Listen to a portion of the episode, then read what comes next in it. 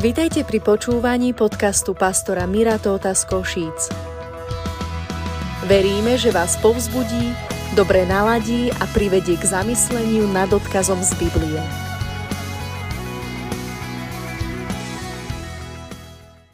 Náš život alebo rodina môže byť pripodobnená k stavbe domu.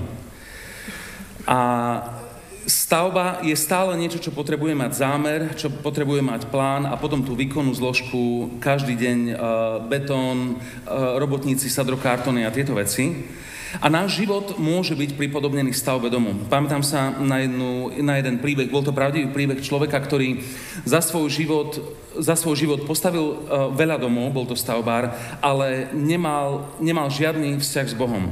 A keď pastor kázal na jeho pohrebe, jeho rodina poprosila toho pastora, rodina stavbára, poprosila pastora, či by mohol kázať na jeho pohrebe.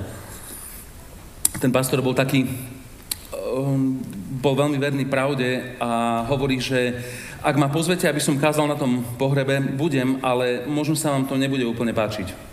Oni hovoria, uznávame ťa ako Božieho muža, takže príď a povedz to, čo je v tvojom srdci. A on sa tam postavil ku rakve a povedal niekoľko vecí. A jedna z vecí, ktorá zatriasla tým publikum, bola to, že tento človek žil nejakých 75 rokov a za svoj život postavil viac ako 20 rodinných domov.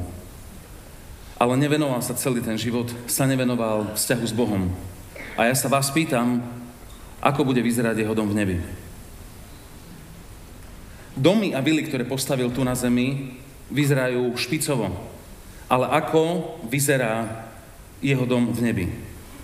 A podobnú otázku, a tá už nebude retorická, sa spýta nebeský Otec, Boh, keď na úplne konci svojho života budeme bilancovať, ako sme postavili svoj dom, ako sme postavili svoju rodinu a ako vyzeral náš život.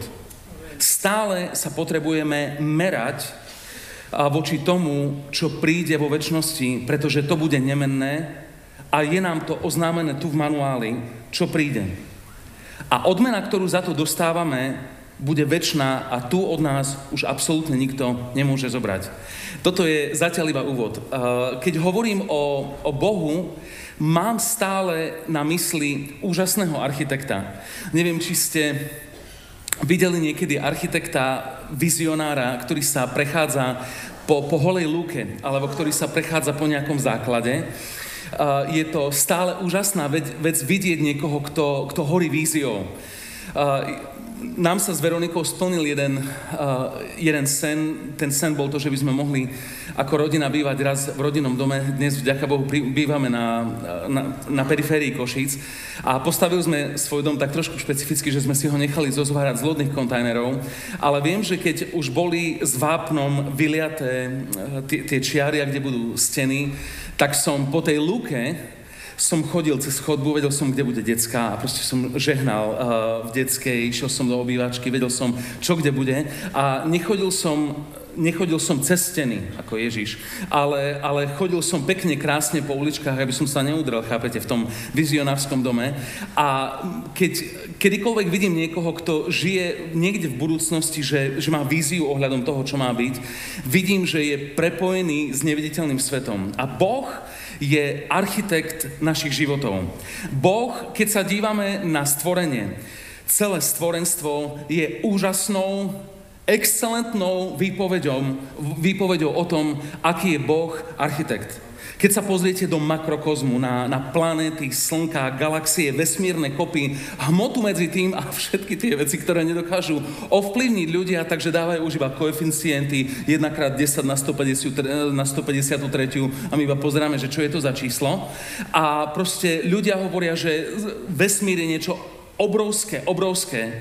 A kedykoľvek sa dívam na televíziu, ak sa dívam na televíziu, väčšinou sa dívam buď na Spektrum, alebo na Discovery, alebo na tieto kanály, ktoré ma o niečo posúvajú dopredu. A kedykoľvek je to o vesmíre, proste som úžasnutý z toho. Mne to prípada ako intro ku chválam. Keď sa dívam, ako sú veci nastavené. Keď sa dívame do mikrokozmu, aká je bunka a subatomické častice, keď pôjdeme po kvarky a ešte nižšie, ľudia, ktorí majú zo 2-3 tituly, vedia, o čom to je, ako sú veci prepracované do úplného detailu.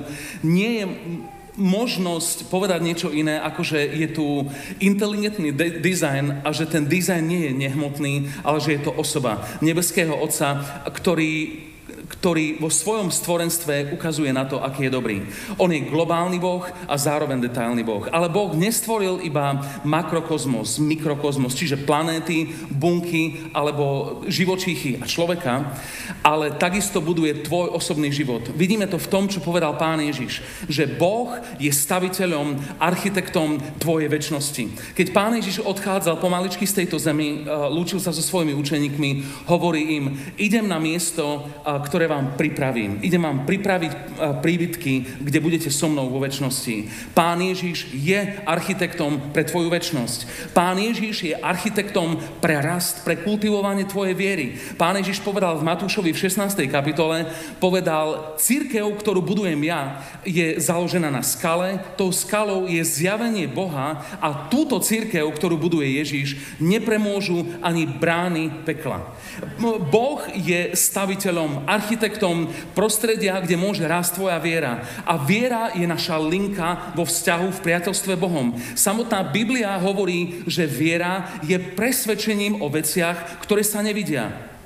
Mnohí ľudia, ktorí nemajú vzťah s Bohom, povedia ľudia z cirkvi, sú tí blázni, ktorí sú presvedčení o veciach, ktoré neexistujú. A ľudia, ktorí sú presvedčení o veciach, ktoré neexistujú, zrejme sú trošku nerozumní, aby som sa pekne vyjadril z pódia. Ale viera nie je presvedčením o veciach, ktoré neexistujú, ale o veciach, ktoré sa nevidia. Biblia ide ešte o niečo ďalej a hovorí, že máme dva druhy realít. Je to hmotná realita, takto, aj s obsahom celulózy. Je to realita, ktorá sa vidí a táto je dočasná, ale písmo hovorí, existuje iná realita, duchovný svet a táto realita je večná. On je architektom našej večnosti, išiel nám prihotoviť príbytky, je architektom prostredia, kde rastie naša viera. On buduje cirkev, ktorú nepremôžu brániť Ježiša smrti. Ďakujem Bohu za to, ale on je takisto architektom tvojho života a tvojej rodiny. A toto je verš, ku ktorému som sa chcel dostať, ktorý som prijal od Boha do svojho srdca. Žalm 127. Ak nebude Hospodin stavať dom, nadarmo sa namáhajú tí, ktorí ho stavajú. Ak nebude Hospodin strážiť mesto, nadarmo bude jej strážca.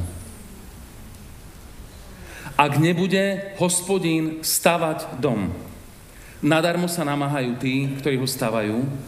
A ak nebude Hospodin strážiť mesto, nadarmo bude jej svoj strážca. Keď Boh hovorí o dome, môže to byť budova, ale keď hovorí o dome, môže to byť takisto dom ako tvoja rodina, dom Jakobov, dom Dávidov, dom Abrahamov, ľudia, ktorí boli vychovávaní v Abrahamovom dome. A tu, keď sa pozrieme na túto pravdu z Božieho slova, zrazu sa začne hýbať obrovské súkolie zjavení a dôležitých informácií pre náš život. A to je to, že ak Boh nestáva tvoj dom, môžeš sa aj potrhať, ale nebude mať večnú hodnotu a večnú silu. A Boh každého jedného z nás, kto sme časťou jeho rodiny, nás povolal k tomu, aby sme stávali dom kvôli tomu, lebo on ho stavia ako prvý. My vieme o tom, že Boh, nebeský Otec, má zámer pre každého jedného z nás, pre každého jedného z vás. Pre mňa osobne. Tiež v Jeremiášovi je napísané, poznal som ťa a oddelil som ťa ešte od života tvojej matky. Vtedy ešte nebolo slovné spojenie prenatálny vek, ale Jeremiáš mal zjavené od Boha, že on bol oddelený pre konkrétny zámer ešte vtedy, keď sa vyvíjal, keď sa násobili bunky vo vnútornostiach jeho matky. Ale toto sa netýka iba Jeremiáša. Týka sa to každého jedného z nás, pretože písmo hovorí v Efežanom v 1. kapitole v 4. verši, že Boh si každého jedného z nás si vyvolil ešte pred založením sveta. Môžeme teraz na základe toho, čo hovorí Biblia v Efežanom 1.4, že sme vyvolení pred založením sveta. Môžeme spoločne povedať do svojho života aj do duchovného sveta, som Bohom vyvolený. Môžeme to povedať tak, že tomu veríme. Som Bohom vyvolený. Ja som Boží vyvolený človek. Som Boží vyvolený človek a toto nie je arogancia, nie je to pýcha, ale vedie ma to do pokory. Že ja, kus hliny, ktorý je tu iba na chvíľku, ja som Bohom vyvolený. Boh vo svojej večnosti videl túto bohoslúžbu. Videl ju. Videl normálne Peťa, jak založené ruky a si hovorí, som zvedel, čo Miro ešte kam pôjde. Boh videl každého jedného z nás a keď hovoríme o rodine, Boh videl tvoju rodinu a má plán pre tvoju rodinu o niečo ďalej. Boh v duchovnom svete buduje tvoju rodinu a preto, ak hovoríme, že máš budovať ty svoju rodinu, je úplne iná vec hrdlačiť ako burlaci na Volge, keď ťa už štvu deti, už prestali piť mlieko, začínajú piť krv, a manželka ti nerozumie a proste, a Boh ti toto dal vo svojej láske, toto bremeno a proste už na kyslíkový dlh ideš. Toto to nie je o tom, nehovorím, že nie sú také momenty, ale je to celé o tom, tá optika je, že Boh ako duch buduje tvoju rodinu a ty vstupuješ do tohto diela k nemu. A zrazu sa mení vzťah k tvojej rodine, pretože to nie je vec vlastníctva, ale je to vec správcovstva. Pretože tvoja rodina je ti daná do správy, ako ju budeš spravovať a zveľaďovať, s manželkou po zbytok svojho života, a deti sú ti dané naozaj iba na chvíľu. Dnes ráno som si ešte dopísaval poznámky, pretože sme sa vrátili neskoro večer, sme boli na jednej konferencii vo Viedni pre ľudí, ktorí pracujú s mládežou a s mladou generáciou. Odšoferoval som veľa, sadol som si pred krb, teplo na mňa sálalo, už na mňa nebolo nič, proste som položil poznámky, išiel som spať, stal som niečo po 6:00 a písal som si ešte, do tej kostry som si dával veci, ktoré vnímam, že by mali zaznieť. A keď vyšla Natália, rozťahané pyžamo, také kolena v nich, dierka, proste tieto všetky veci, ale proste pozerám na ňu a to je 8-ročná mladá žena, slečná. Si hovorím, nie, minečky, ešte si teraz pamätám, ako sme boli v Šaci, a ako sa narodila, keď bola proste taký malý netvor, ešte tu nemala kaďakú masť, penu, krv, fialovo modrá bola, a proste teraz je to dievča so svojimi vlastnými názormi. A deti sú nám dané iba na krátku chvíľu. Raz niekedy v budúcnosti by sme mohli urobiť takú vec, že každý rodič, podľa toho, aké má dieťa, vám dáme na šnúrke zavesené korálky, kde každá korálka bude reprezentovať týždeň života do 18-ky vášho dieťaťa. A budete zhrození z toho, ako nenormálne rýchlo to odsýpa. Naša rodina je nám daná do správy. To nie je naša rodina. Môžeme si to myslieť, ale naša rodina je nám daná do správy, a zvlášť deti. Spolupráca je strašne dôležitá vec. Hlavne kvôli tomu, že ťažšiu časť robí Boh a ty robíš ľahšiu časť. Boh nastavil princípy, Boh je architekt a ty vstupuješ do jeho práce.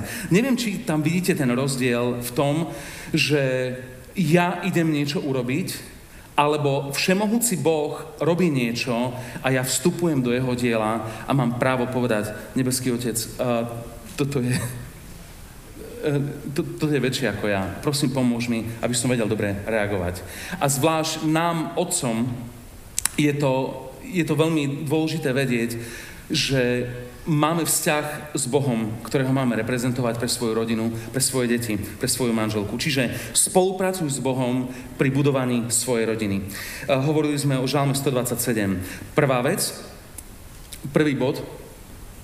oblasť, buď prorocký v tom, čo hovoríš a v tom, čo robíš vo svojej rodine. Buď prorocký v tom, čo hovoríš a v tom, čo robíš vo svojej rodine. Dovolte, aby som sa na chvíľinku povenoval slovu prorocký. Keď sledujete niektoré veci, ako ide Boží pohyb aj na zemi, aj v zboroch, ktoré majú silný vplyv, aj čo sa týka prorockej kultúry, je veľmi dôležité vedieť, aby sme vedeli, že máme odmytologizovať proroctvo. Pretože proroctvo niekedy, ak si čítaš iba starú zmluvu, si môžeš povedať, prorok bol nejaký taký ujo, celkom akože taký excentrický, priam zvláštny, ktorý žil v chajde, niekde za lesmi, a tak raz, dvakrát za rok Prišiel medzi ľudí a dobre ich skarhal, povedal im, že bude potopa, zemetrasenie, tornádo, ak neučinia pokánie, a odišiel preč.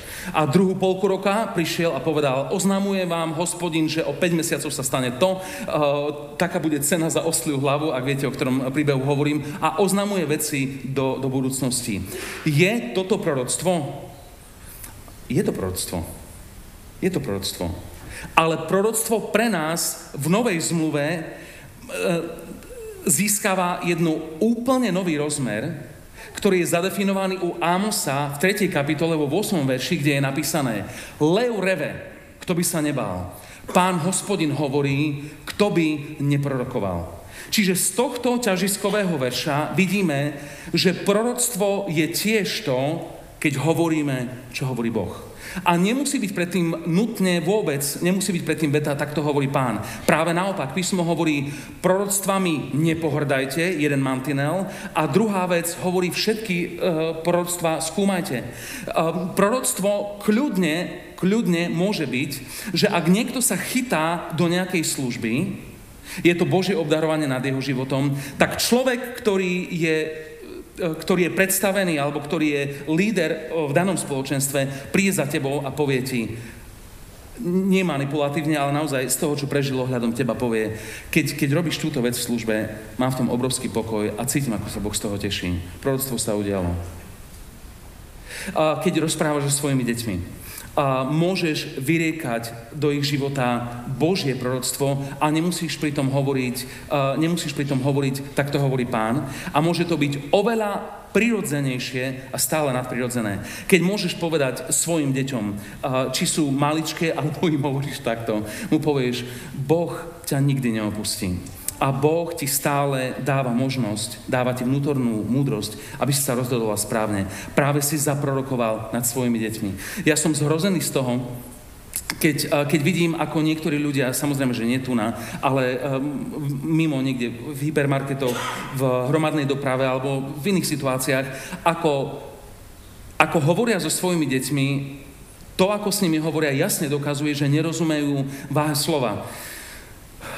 Svoje 3 deti učím lyžovať, teda 2. Emily zatiaľ ešte nelyžuje, ešte chodí iba na odrážadle, lyžovať bude zrejme budúcu zimu, ale boli sme v závažnej porube, bol som ich učiť lyžovať. A keď som im tam vysvetľoval všetky tie veci, že prenášanie váhy, ťažisko a do kolien a proste a tak, okolo mňa bol nejaký chlapec, bol nejaký muž, ktorý svojho chlapca učil lyžovať. Ten otec toho chalana zdeptal tak, že ja by som mal chuť nechytiť už lyže do ruky.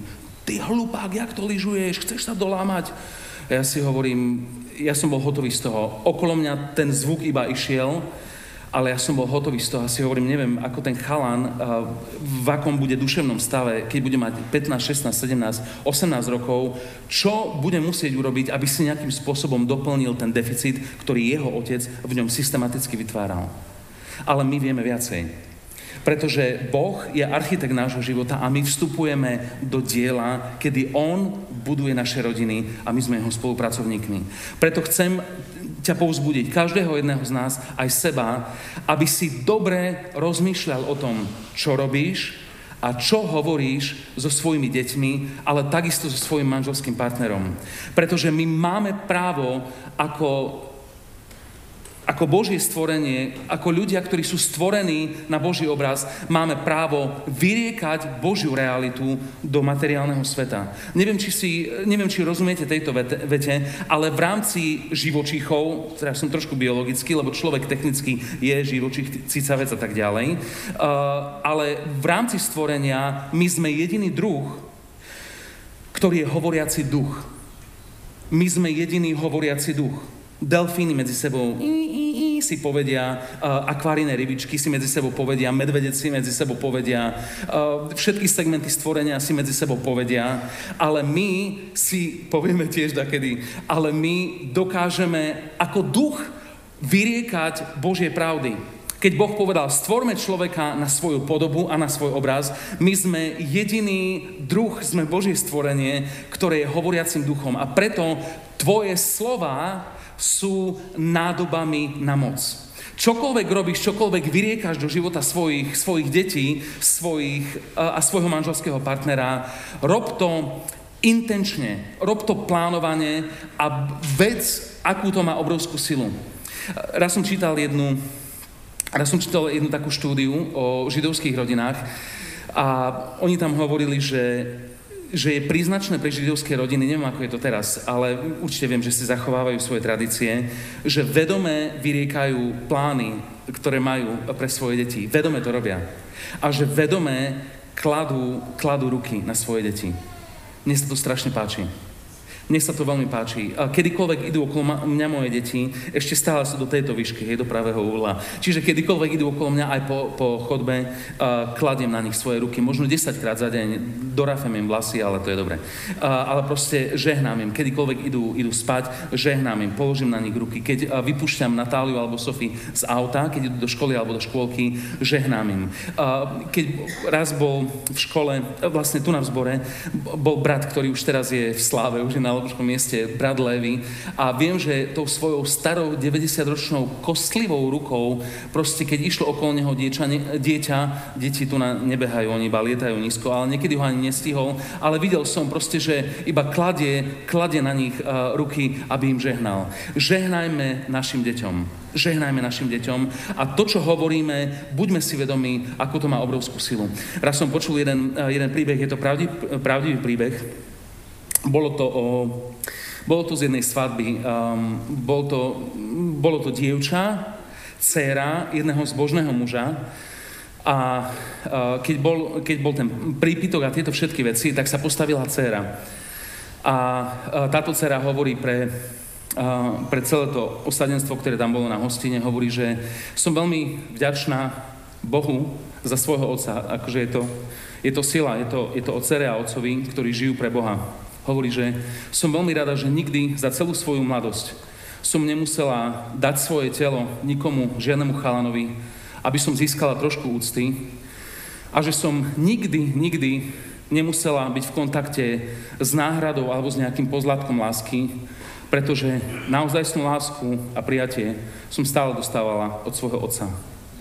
Toto je odkaz života jedného z miliónov a miliónov ľudí, ktorí sú ozajstnými nasledovníkmi Pána Ježiša Krista. A ja chcem povzbudiť každého jedného z nás, aby sme boli prorockí, čo sa týka vzťahu našim deťom, aj to, čo robíme, aj to, čo im hovoríme. Najďalej s Nikou sme sa dohodli, že najďalej, kam pôjdeme, keď naše deti urobia niečo zlé a robia toho dosť zlého. Akože nie tak, že nám že podpália doma, alebo čo, ale urobia niečo, že je vyslovene, tuná je rodičová inštrukcia, oni si urobia uhlomer 180 stupňov proti domu a direkt takto urobia. No, ale najďalej, kam sme schopní ísť, je to, že povieme, že to, čo si urobila, je zlé. Ale svojim deťom nikdy nepovieme, si zlá, alebo že si hlúpa. Najďalej, kam sa dostaneme, je, že povieme, to, čo si urobila, bolo veľmi nepekné a nepáči sa to ani nám, ani nebeskému Otcovi. Toto je najďalej, kam ideme. Keď robíš niečo, rob veci prorocky. Prorocky znamená to, čo robí Boh v tvojej rodine, rob to ty, buď s ním spolupracovník a v tejto veci si prorocký.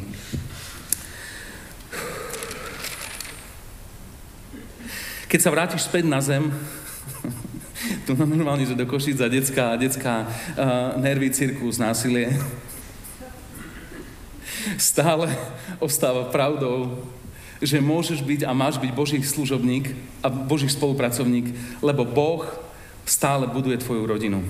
Kedykoľvek začínaš svoj deň a keď končíš svoj deň, sadni si s Bohom niekde a pýtaj sa ho, ako on chce, aby išla tvoja rodina. My sme sa s Veronikou dohodli na takej veci, že nebudeme tlačiť na svoje deti svoje plány. Jeden plán, ktorý máme s nimi, je to, že z nich vychováme zbožné deti. Toto je bez zjednávania. Ale čo sa týka smerovania v živote, modlíme sa, aby sa naplnila Božia vôľa a vystavujeme vedome naše deti vysokopodnetnému prostrediu. Stále s nimi rozprávame o témach, aby sa ich vnútro rozširovalo, aby mali velikánsku paletu, ktorá niečo z nej tam rozrezonuje. A videl som veľa, videli ste vy veľa vecí, veľa zlých scenárov, kedy rodičia mali predstavu, že moje dieťa bude to a natlačili to na to dieťa a dieťa to spravilo kvôli rodičom, ale nemalo v tom žiadnu vášeň.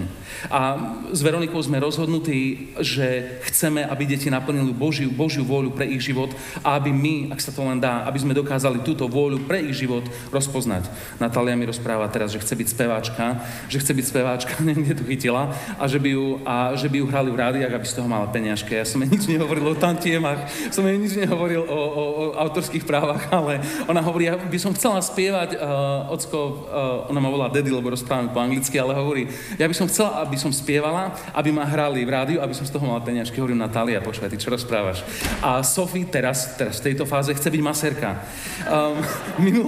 Minule ma pomasírovala za 20 centov. Si hovorím, haleluja. Ešte taký krémik mi dala na trapezitu, na všetko bolo masné a urobila to s láskou. Ale proste neviem, čo má Boh pre nich zámer, ale viem, že chceme vysielať a vystreľovať naše deti k tomu, čo má Boh pre nich pripravený, pretože my sme správcami týchto detí. Ja nie som ich vlastník, ja som správca týchto detí. Po druhé, buduj svoju rodinu z miesta, kde ťa našiel Boh. Buduj svoju rodinu z miesta, kde ťa našiel Boh. Stále, keď hovorím o rodine zo svojho pohľadu, tak si uvedomujem, že toto publikum, ktoré nás sleduje cez obrazovky, alebo ktoré to bude počúvať, je hrozne rozmanité od ľudí, ktorí sú slobodní, ktorí majú po 50-ke a sú slobodní, ľudia, ktorí sú rozvedení, ktorí sú dvakrát rozvedení, ľudia, ktorí už nemajú milovanú osobu pri sebe, alebo ľudia, ktorí len zhliadajú k svadbe. Čiže jednou kázňou alebo vyučovaním nedá sa zasiahnuť celé publikum. Ale čo sa určite dá povedať, je to, že Boh je dobrý a že Boh je spravodlivý. Amen, amen. Slúž, buduj svoju rodinu z toho miesta, kde ťa našiel Boh.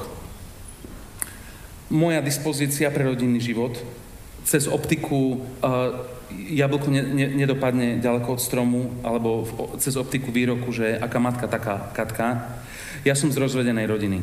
Naši sa rozviedli, keď som mal 7 rokov a otec nechal mňa a mamu samých. A ich manželstvo dovtedy bolo tak zlé, že to pre mňa nebola trauma, ale že som si vydýchol, že už nebudú bitky. Že nebude doma napätie a tieto veci. Čiže moja dispozícia v rámci rodinného dedičstva bola nulová až mínusová. A dnes mám úžasnú rodinu. A je to Božia milosť. Božia milosť. A keď tu sedíš a si mal otca, ktorý prepil dom, majetok a teba aj manželku svoju a všetko, čo mohol, zrujnoval, je to zúfalé, je to smutné, ale Ježiš v tvojom živote predstavuje neskutočne hrubú čiaru. U teba to môže a má zastať. Pretože ty a Boh ste stále vo väčšine. Všetko, čo som videl ja vo svojom detstve, som si prenásobil krát -1 a som si povedal, to, čo nefungovalo v mojom detstve, teraz urobím presne opačne v Božej sile. A Boh tieto veci robí. Boh tieto veci robí. Ja som živý dôkaz. Ľudia, ktorí tu sedia z mládeže, moji rovesníci, ktorí pochádzali z nefunkčných, z rozvedených rodín, sú dôkazom toho, že Boh mení ľudské životy. A môj otec je dnes jeden zbožný muž modlitby, človek, ktorého si vážim a vybudovali sme taký otcovsko-synovský vzťah, ako sa to dalo od zhruba 17 rokov života. Dovtedy absentoval jednoznačne, ale Boh vo svojej vernosti doplnil všetky prázdne miesta v mojom vnútri. A ja si veľmi vážim otca, že keď stretnete brata Juraja, aby ste na neboli, že ty si tak uškodil Mirkovi. Máme za sebou svoje biedy a tak, ale Boh predstavuje neskutočne silnú hrubú čiaru v našom živote. Ak ste tu ľudia, ktorí ste prišli do tohto spoločenstva ako rozvedení, je to smutné a Biblia hovorí, že Boh nenávidí rozvod. Ale touto vetou Boh nehovorí, že nenávidí vás. Vás miluje. A ak sa vložíte úplne do Božej vôle, do Božej náručia, do Božích princípov, od toho bodu, kde ťa Boh našiel, začínaš budovať. Začínaš budovať. A Boh ťa nebude porovnávať s nejakou inou rodinou, ktorá má 10 generácií duchovného dedičstva, ale bude ťa porovnovať s tým, čo si urobil s tým, čo ti bolo zverené. Dovolte mi prečítať jednu vec. Je to pravdivý príbeh. Mám ho iba v mobile, lebo mi ho poslali dneska ráno. Som ho nevedel zohnať. Dobre, ešte keby sa mi to pretočilo. Počúvajte, mňa to veľmi, veľmi oslovilo. Pán Winship vypracoval začiatkom 20. storočia štúdiu o dvoch mužoch, ktorí žili veľmi odlišným spôsobom života a zanechali dedičstvo svojim deťom. Boli to Jonathan Edwards, jedna prípadová štúdia, bol to puritánsky kazateľ z 18. storočia a Max Jukes, ateista žijúci v New Yorku v 19. storočí. Prípad Maxa Jukesa sa stal verejne známym, keď vysvetlo, že 42 rôznych mužov v newyorskom väzení, v väzenskom systéme, s ním malo rodinné prepojenie.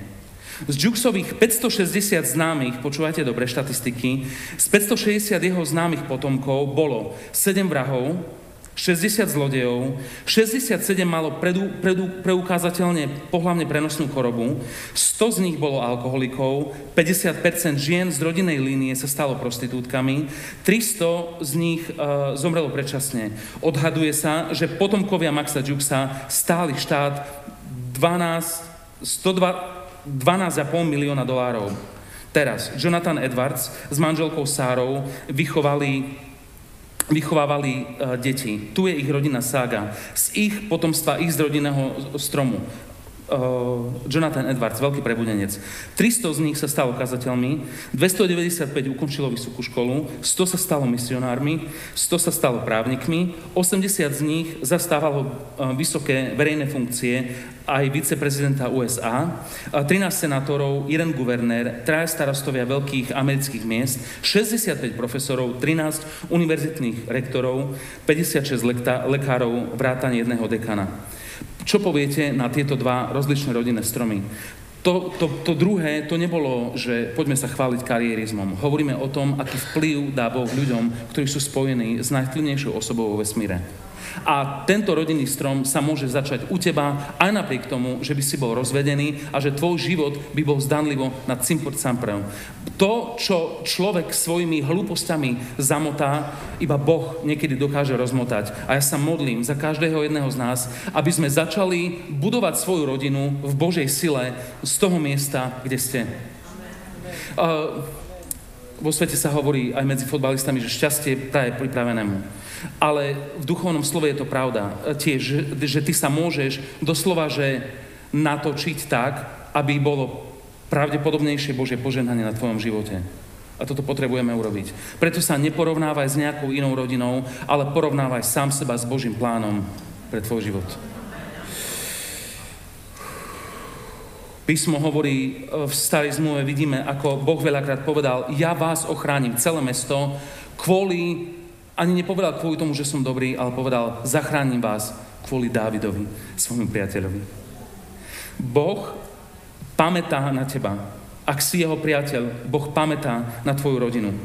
Ak sú na tomto mieste ľudia, ktorí prešli cez nefunkčné vzťahy alebo cez rozvod, verím tomu, že ste cítili odo mňa, že nikoho nesúdime, ani Boh nikoho nesúdi.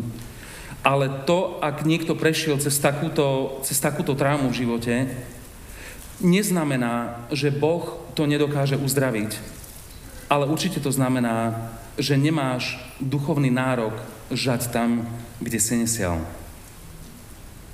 Ale Boh ťa stretne tam, kde si a pôjde s tebou, Boh lásky, s tebou pôjde a bude s tebou budovať od miesta, kde sa nachádzaš teraz.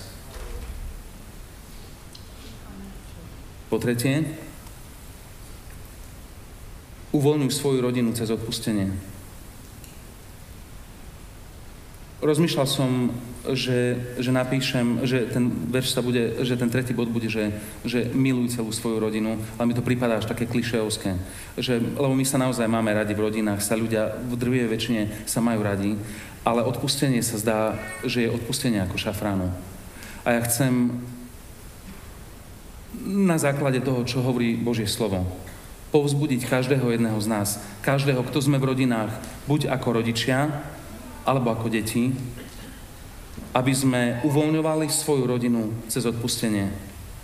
Horkosť je jed, ktorý ťa zožiera vo vnútri, a horkosť a mať niečo proti niekomu ešte v rodinnom kruhu je to, ako keby bola toxínom infikovaná oáza uprostred púšte. Nedovol si to. Nedovol si túto vec, aby v našich rodinách bolo kultivované neodpustenie a horkosť. Horkosť je tak špatný, nelogický koncept, ako keby si niekto hovoril, že má s niekým problém, ten daný človek vypije jed a dúfa, že to uškodí tomu druhému. Horkosť a neodpustenie zožiera samého teba. A my potrebujeme sa naučiť odpúšťať a zároveň zabúdať. Môj vedúci mládeže mi hovoril, že manželstvo je vysoká škola odpustenia. Nie je to Biblia, ale kľudne by to mohlo byť v 2. Efežanom 2.4. Manželstvo a rodina je naozaj vysoká škola odpustenia a my nemáme inú možnosť, ako jedným druhým odpúšťať. Odpustenie vo veciach, keď sa stanú veci, ktoré ťa ničia znútra, ktoré ťa ťahajú dole. Niekedy sa ti stane vyslovene niečo, čo je, nemalo to tak byť, nie je to správne. A aj Boh vo svojej pravde hovorí, nie je to správne. Ale ak dokážeš odpustiť, je to náš blok odpustiť niekedy, môj blok.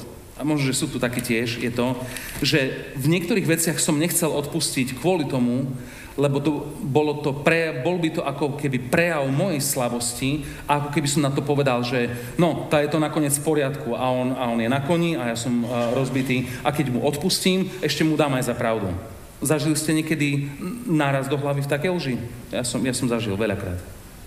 Ale toto nie je princíp odpustenia. Princíp odpustenia je to, stalo sa to neprávom, celý prípad dávam do šanonu a postupujem ho na najvyšší súd. On už vie, čo s tým urobí, ale seba si uvoľnil. Niektorí z nás potrebujeme odpustiť v rámci rodiny, niektorí potrebujeme odpustiť samému sebe. A ja by som chcel, aby aj teraz, keď sa budeme chýliť k záveru, aby sme mohli robiť hrubé čiary. Akákoľvek kliatba nad tvojou rodinou, akékoľvek temné mračno, čo môže nad tebou vysieť, v mene Ježiš máš právo odrezať to a začať stamať z toho miesta, kde ťa Boh našiel. Jednu vec ešte, čo sa týka odpustenia, viem, že to asi zažívate, ja s tým zápasím často a bolo mi na to poukázané mne osobne. Je niečo, čo ja som nazval, keďže som elektrikár, nazval som to zostatkové napätie. To znamená, že vznikne nejaký konflikt, otec, deti, alebo rodičia, deti, alebo rodič, alebo rodič voči širšej rodine, ktorá povedzme nerozumie tomu, že máme vzťah s Bohom. A stane sa nejaký výbuch citov, horkosť, hnev, všetky možné veci sa nám premelú hlavou a dušou a potom si povieme, ako kresťania potrebujeme odpustiť, haleluja. Takže odpustíme, ale zostáva zostatkové napätie. Normálne v kondenzátore sa uloží a o týždeň ďalšie zostatkové napätie, o týždeň ďalšie zostatkové napätie, už začína ťažiť, náboj sa hromadí, už iba čaká nejakú statickú energiu. Ťaží zostatkové napätie, ďalšie a potom zaručene v najnevhodnejší moment príde iskra, nevinná. Ale tá nevinná iskra robí erupciu celého náboja, ktorý bol súčet zostatkových napätí z minulosti. Dávaj pozor na zostatkové napätie, aby neostalo nič, čo púšťa korene v tvojom vnútri, v tvojom duchu, ale aby si vyčistil tieto veci. Ja nehovorím o tom, že odpustiť každému znamená povedať, každý má pravdu, a iba ja som ten hlupý a ja potrebujem odpúšťať. Verím takisto princípu, že je rozdiel medzi odpúšťam ti ale dôveru si budeš potrebovať teraz už zaslúžiť. Tomuto, verím tomu, že to je korektné, pretože to, že si kresťan, neznamená, že budeš rohoš, do ktorej sa každý vytrie. Takisto to neznamená, že budeme militantní. Ja a Boh sme vo väčšine a ty čo si myslíš, ty pohan? Táto rovnica tiež nefunguje, ale keď hovorím o zostatkových napätiach, ak máš v rámci rodiny zostatkové napätia, vyrieš ich, vypust ich v rozhovore, v modlitbe, jednoducho hoď háčik do vody a povedz, je niečo čo môžeme vyriešiť, je nejaké zostatkové napätie. A zrazu, keď sa tieto veci riešia, keď sú čistené, minimálne pomenované, zrazu máš dojem, že lepšie svieti slnko. Zrazu je úplne nový level jednoty v rámci rodiny a písmo hovorí o tom, že Boh dal svoj príkaz svojmu požehnaniu a svojmu životu tam, kde ľudia prebývajú v jednote. Spolupracuj s Bohom, čo sa týka stavby svojho domu a svojej rodiny. Začni tam, kde ťa Boh našiel. Boh miluje každého jedného z nás a od tohto bodu nás vie brať ďalej a jeho požehnanie bude nad nami. A vyčistíme veci, ktoré môžu prinášať napätia do nášho života.